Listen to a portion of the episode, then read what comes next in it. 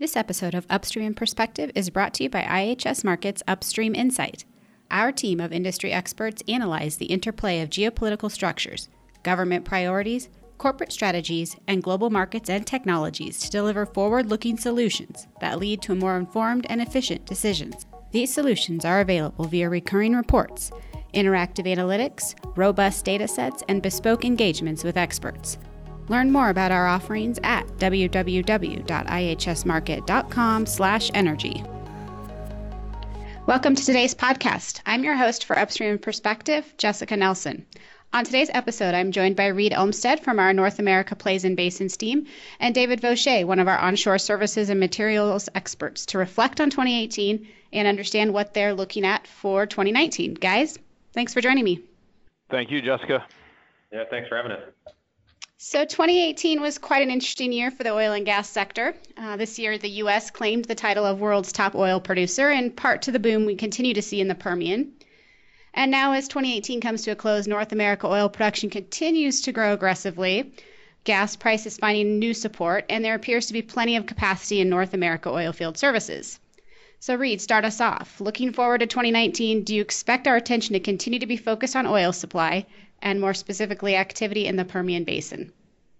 Yeah, I think that really in, in 19, it's going to continue to be a story of the Permian Basin. We've seen over the last couple of years the Bakken and the Eagle Ford turn into uh, harvest plays almost, where where activity levels are pretty stagnant, the production stays relatively flat, um, and operators are leveraging those as as uh, cash producing assets. So the growth is really in the Permian Basin.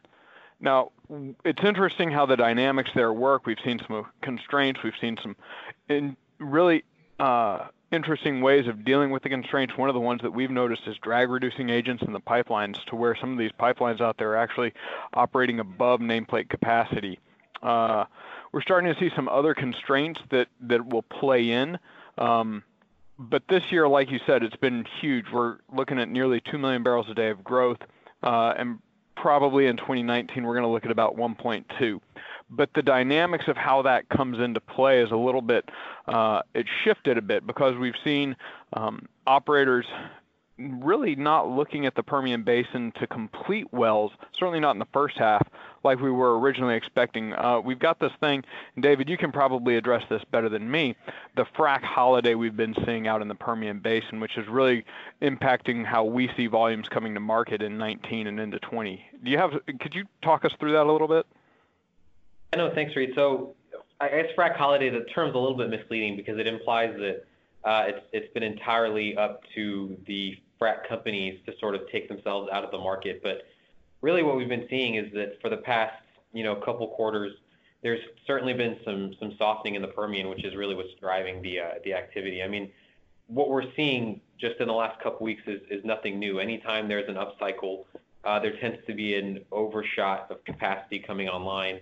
And uh, you know, when you have an upstream kind of oversupply and then a downstream bottleneck, that just creates uh, excess uh, pumping horsepower in the market. And so the frac holiday is people are sort of waiting to see what comes up in 2019 with the um, with the the pipelines opening up. But there's certainly been a lot of activity sort of that's been taken away from individual uh, service companies because of this um, this oversupply.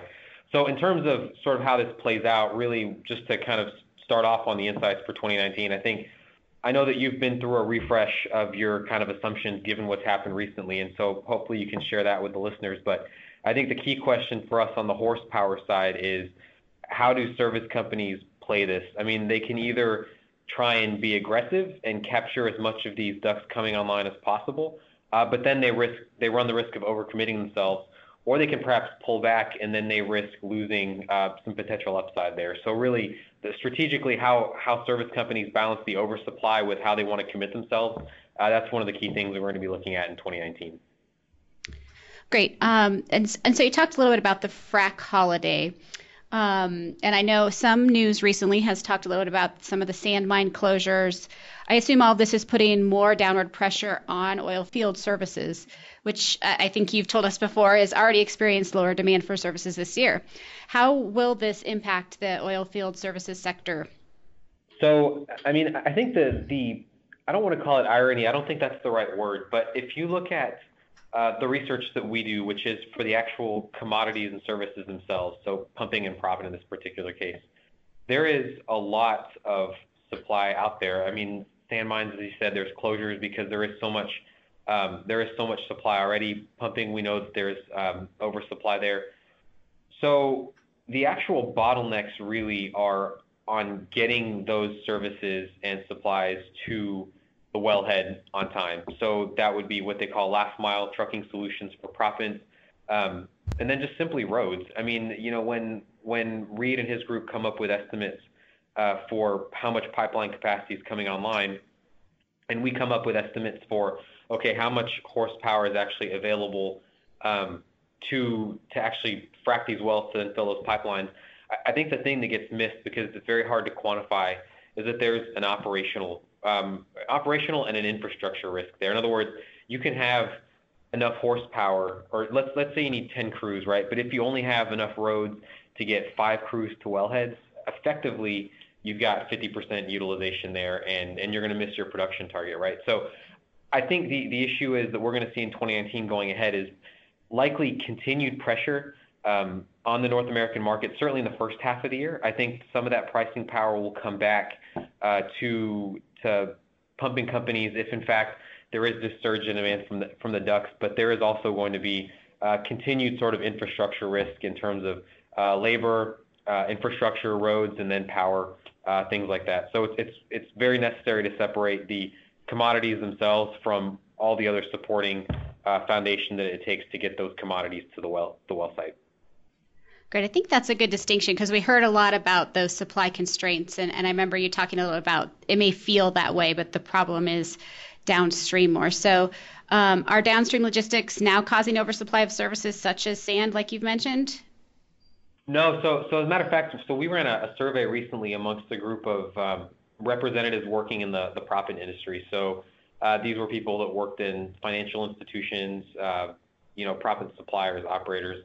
So really kind of caught the gamut of, of people in this in this field. And the, the impression was that when you looked at people's views of pricing data and people's views of last mile logistics is that the, the cost of, of if we're talking proppant specifically, the cost there is not the um, the commodity itself. It's just the cost of of shipping it. So if we look at it, and this is not something that we track as in depth, but if you look at 2019, um, you know, the infrastructure around the Permian and around the, the city of Midland can only grow so fast, uh, whereas it's relatively easier to bring in or to start, you know, mining another load of sand from somewhere. And so because of this disconnect between the speed at which all the infrastructure around the proppant can can grow versus just the quantity of proppant itself, uh, that we presume will continue to present uh, pressures going into 2019 and, and, and beyond. I mean, if you look at um, the research that, that I've been doing at IHS Markit um, over the years, one thing that never ever really goes away is the, the logistics component, and it's transportation, but it's also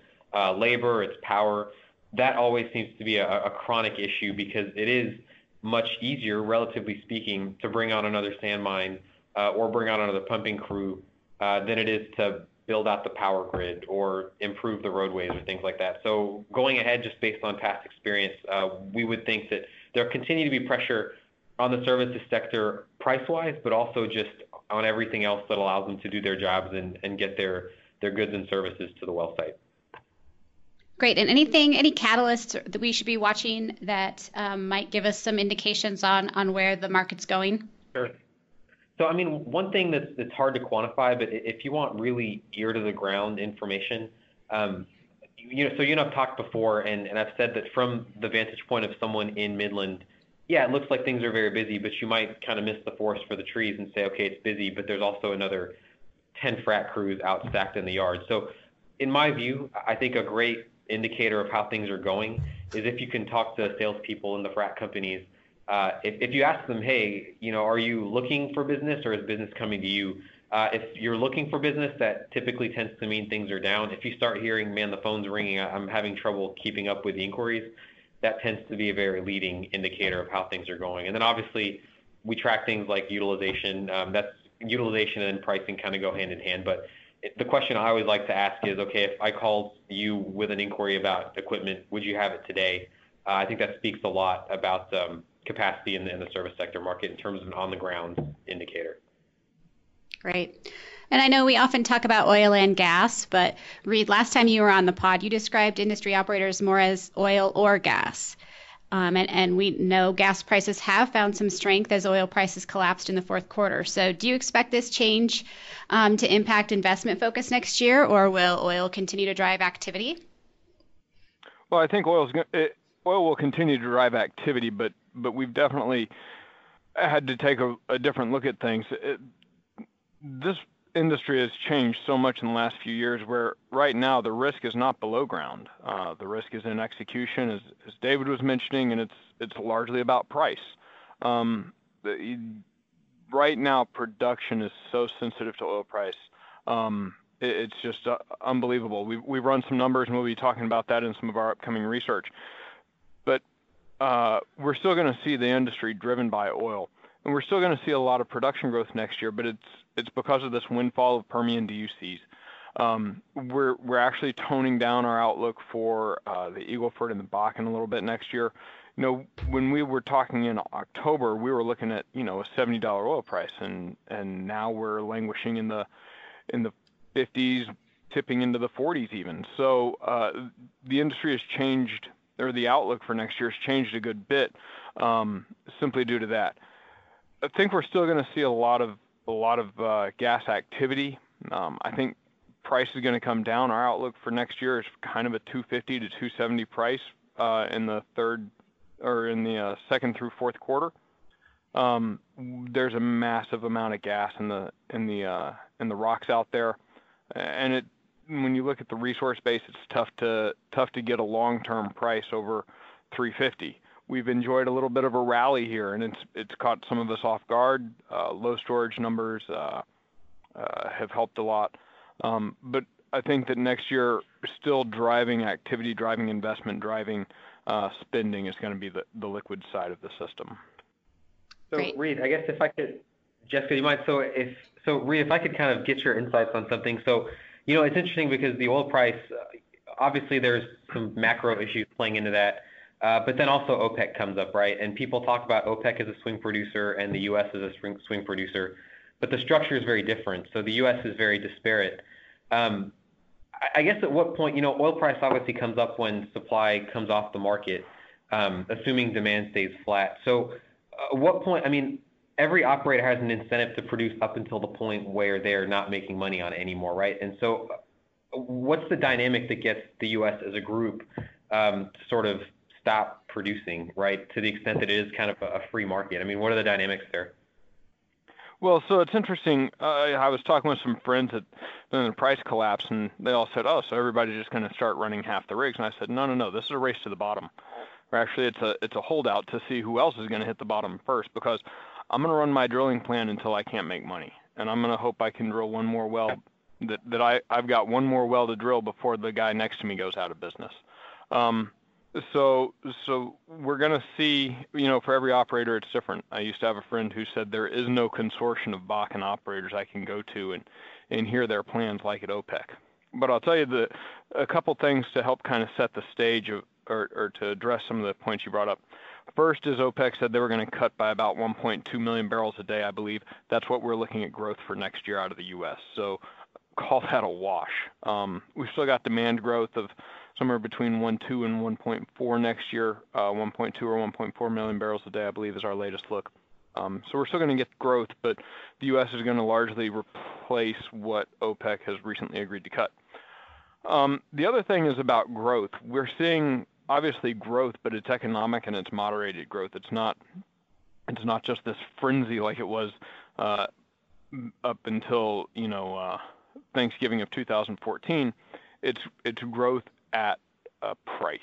Um, so so it's growth at running a flat cap capex to cash flow or operating cash flow relationship. So next year we're looking at pretty much operators living within cash flow. We've raised our, our outlook for spending um, a little bit. Uh, from I think we're raising spending about six percent uh, for total capex. We'll be looking at about 106 billion dollars in upstream spend next year for D&C. Uh, but it's all premised on living within cash flow at sort of a 58 to 60 dollar price next year. Um, that's what's really governing supply right now is is oil price and access to capital. Yeah, I think I would I would agree with that on the on the service side. You know, when you said it's kind of a, what it's a race to the bottom. Um, everyone likes to say that each up and down of the oil market is is different from the last time. I think if you kind of get down to the ground in terms of technologies employed, or in the case of more you know higher level field development, you know maybe different methodologies, more efficiency, that type of thing. It's different, but at the same time, uh, it's always going to be a story of supply and demand. And uh, I, I think that, and this is something that we've seen announced from some of the bigger frac companies, is that uh, they they will, if they can afford it, take the hit on price in order to to keep market share. They'd rather keep their crews going than have to to stack, right? And so I think that um, even though you might see some some detailed aspects play out differently, like you said, at the end of the day, it's can I keep my rigs running, or I'm sorry, can I keep my equipment running more generally uh, while making money, and can I outlast the guy next to me? And that's capitalism. That's absolutely right. So, uh, Reed, earlier you mentioned DUCs, and, and, David, I think you talked a little bit about it too, just so that uh, we'll level set with our listeners. Uh, DUCs drilled but uncompleted. So, um, and you mentioned that that was a little bit unforeseen for the Permian uh, on what's happening with the DUCs out there. Do you want to expand on that a little bit more? Yeah. So what we what we've seen is uh, well a continued rise, a continued build in DUCs out there, um, and and the question is when are those going to start to get converted and you know, when you talk with producers, when you talk with operators, when you talk with service companies, as David mentioned, you know, you can you can go pick up a Permian crew uh, pretty easily if you want to book them in March, but it gets their those service companies are getting pretty booked up, uh, starting kind of summer and uh, starting to ramp up uh, bookings in the summer in anticipation of this uh, this pipeline that's going to come on. We're going to see several pipelines come into service between fourth quarter of 19 and first quarter of 2020, uh, which is going to, you know, push a lot of volumes out of the basin, a lot of volumes that operators have spent capital uh, for drilling but have not been able to complete and produce yet. So we're looking at that coming on stream and a, a pretty quick work down of those. We should be done, you know, with excess DUCs. There's always work in progress or, you know, wells that are just, you know, they've been drilled but not completed, not because of a strategic or a pricing issue, just a logistics issue. Uh, so, so we're looking at working down the excess DUCs. Uh, so probably early 2020, late 19, early 20, at which point we go back into a much more moderated growth. This is kind of a windfall of volumes coming out of the ground. Uh, after that, two things happen. One, you've accelerated, accelerated your base decline, uh, which is the rate at which the cumulative production starts to decline. Well, you bring a you bring a whole bunch of wells on stream that are on the steep part of the decline curve, you're going to raise the average decline of the basin significantly. So we're going to see one uh, a lot more capital have to go just to keeping production flat, uh, and two, we don't have this you know wall of volumes sitting sitting ready to go. So after we get all these DUCs converted, brought on stream, uh, we're going to see a little bit slower growth out of the Permian Basin uh, going into 2020. Um, but it's still a very impressive system. I think it's going, if it were a country, it would be about the fifth largest country uh, for oil produce, production in the world uh, once we get through uh, 2019 and into 2020. So it's just been unprecedented growth that, that nowhere else in the country can really match.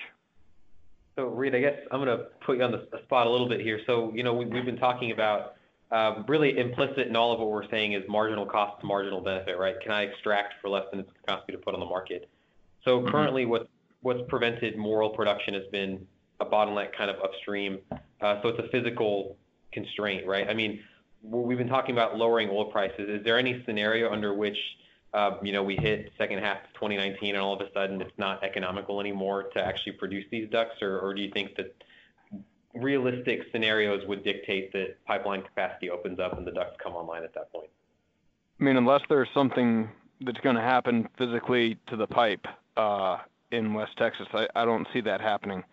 The DUCs are the are the most economic option in an operator's portfolio, so those are going to happen. The issue is, you know, if price goes, if you construct a scenario where price really tanks, uh, uh will we see continued drilling activity? I think we will to some extent. Operators are continuing to hedge. You never want to you never want to shutter your business if you've got uh, enough money to drill one more well. Um, so so even in a even in a pretty distressed price environment, we're going to see the DUCs get converted. Uh, what happens after that uh, in a distressed price environment would be, you know, we, we'd we'd do that analysis at the time. Uh, but I think pr- pretty well locked in, we're going to see those DUCs get converted. In our look, the U.S. continues to grow uh, at a $50 price next year, um, largely due to the DUCs, but even just the economic opportunities out there. You know, the Eagle Ford's average break even is right around 50 bucks uh, for new activity. Um, so, and the Bakken's a little bit north of that, but it's still, you know, the system has evolved uh, and responded to to these external pushes um, pretty pretty remarkably. And so I think that even at fifty dollars, we'll start to see some good growth. Uh, not as much as uh, as we were as, as, as, we're looking, you know, at kind of a sixty dollar world. Uh, but let's just say, you know, we're looking at 1.2 on a base case of a 58 to 60 dollar world next year.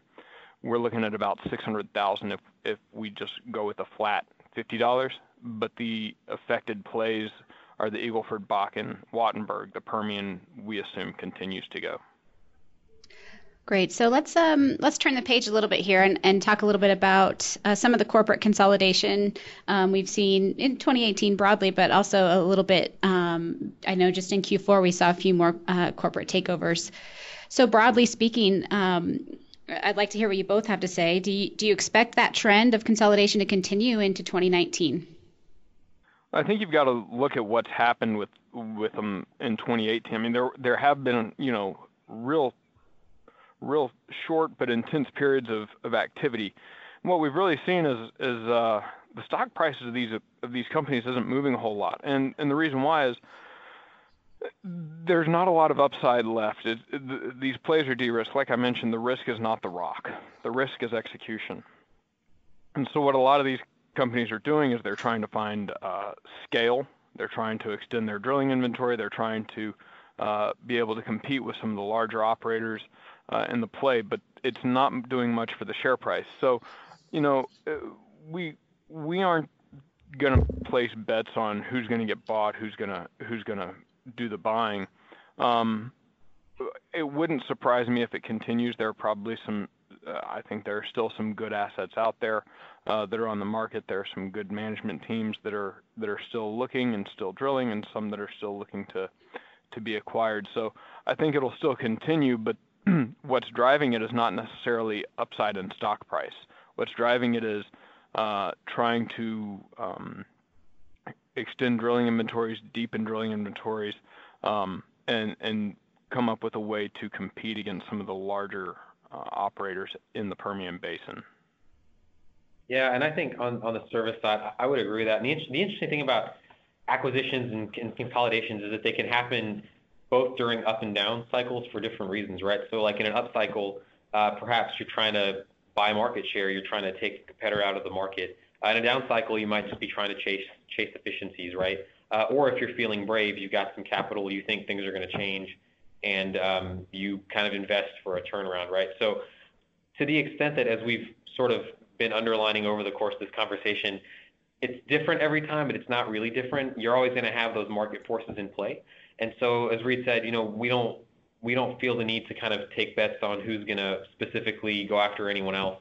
Um, I guess my general point of view is that uh, to the extent that we do work in a, a market environment, uh, as long as those competitive pressures are there, as long as those uh, oil price pressures are there, I think um, the motivations continue to be there for uh, potential further consolidation going forward. And as we uh, kind of talked about earlier, um, there's been a degree of negative headlines in the last part of 2018 here as, as we've seen oil prices collapse a little bit. What are you guys going to be watching in terms of, of signals for optimism in 2019? Is it new plays, new technologies, or something else? On the production side, you know, I think we're starting to see a, a mar- diminishing marginal gains in productivity. I think that we're getting to a point in the system where everything is matured. If you go back to 2008, we had the Bakken kind of ramping up, and and as that was starting to to hit a, a plateau in productivity, we had the Eagle Ford starting to come come to uh, materiality, and, and as that started to come into um, okay, what's the new kid on the block? What's the new kid? What what are we doing next? We saw the Permian boom. Um, we saw price collapse, and now the question is, okay, what what's the big next play? Uh, we we have the stack, and the stack is a is a solid producer, but is not ever going to hit the materiality, the volumes that that the Eagle Ford and the Bakken do. And there's been a lot of talk about the Powder River Basin, um, but again, it, geographically, the size of the resource simply isn't. Uh, it's just not not as big as some of these some of the plays that we've seen. So um, we we've started to hit diminishing marginal improvements on productivity within these plays, within the, the plays that have been delineated. Where we haven't seen a new play like the Eagle Ford or the Bakken, uh, we haven't seen anything start to show that type of prominence. So I think that this is going to be a year of, of really looking for efficiencies uh, in logistics, efficiencies in service sector man, uh, supply chain management, um, and, and working the above ground um, more than the below ground in terms of trying to maintain that capital efficiency that, that operators have have, uh, have developed over the last several years. I would I would absolutely agree with that. I think you know, Reed, correct me if I'm wrong, but I think 2019 is kind of remarkable in the level of dynamism that could happen, right? I mean, it seems like mm-hmm. Obviously not overnight, but it seems like from kind of one month to another, you could go from really slow to totally ramped up.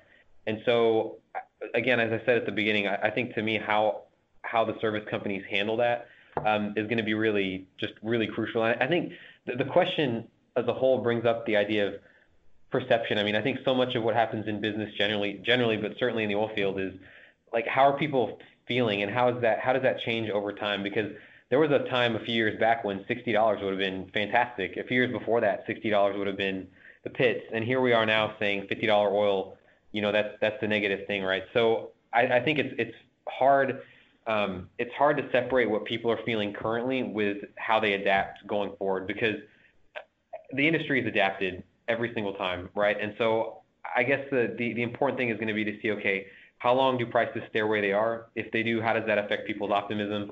Um, but at the same time, I, I agree with Reed. I think this year is is really remarkable in terms of what's coming online in a, rel- in a relatively short amount of time.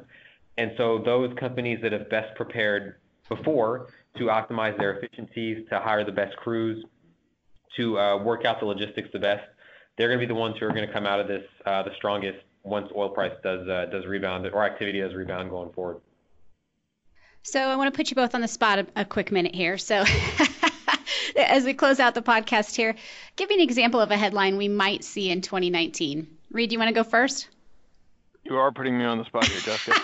um, look, like I say, it's all in the it's all in the uh, execution uh, there's a lot of price risk that's geopolitical, but I, I could see a headline of, um, you know, first 40 well pad drilled, um, maybe maybe uh, you know a second Propagedon that breaks through um, on on a completion completion side. Um, I could see. I, I, expect that we'll continue to see drill days come down, um, and I, I expect to see lateral lengths continue to ex- to increase. So I think that those are the types of headlines we'll see um, in 2018 or 2019. Sorry, I think that we're going to going back to efficiency. This concept of trying take what you have and squeeze it harder. We're going to see bigger pads, and we're going to see headlines about that. We're going to see headlines about uh, just pushing that next marginal foot, the next marginal pound of sand, the next marginal anything, but it's extending it beyond what we think is is currently possible. That's where I see headlines coming. I would I would agree. I think Jessica, this is a dangerous question because I think there's many people that have gotten burned making predictions on the oil the oil uh, industry. But I think just on Reed's point, if I kind of had to come up with a, likely headline uh, for 2019, it might be something like oil industry surprises itself again, or oil industry outdoes itself again, right? And it's to Reed's point about just continually pushing the envelope forward because I feel like in the in the conversation has been, and in the industry generally, there's been an undercurrent of pessimism recently, right? but the the industry just always seems to go above that and exceed its expectations, basically. So. Um, I, I think even though we're sort of sitting here in December thinking, oh, you know, when's the slowdown happening? We might be sitting here again in a year's time and saying, wow, things look pretty bad, and uh, look look what happened, right? So that would be my headline: is oil industry outdoes itself again in 2019. Well, we won't hold you to those, and, and unless they come true. So no worries. Um, guys, thank you so much for joining the podcast today. I appreciate your time and, and a great conversation on, on looking back at 2018 and where we're headed for 2019. So thank you. Thank you, Jessica. Thank y'all. I hope you enjoyed today's podcast. To read additional insights from Reed, David, or any of our experts, visit our blog at www.ihsmarkit.com slash energyblog. Also, if you haven't checked us out on social media, please search for IHS Markit Energy on either Twitter or LinkedIn. This podcast contains information and insights copyrighted by IHS Markit. To learn more about IHS Markit Energy Solutions, visit ihsmarkit.com/energy. That's ihsmarkit.com forward slash energy.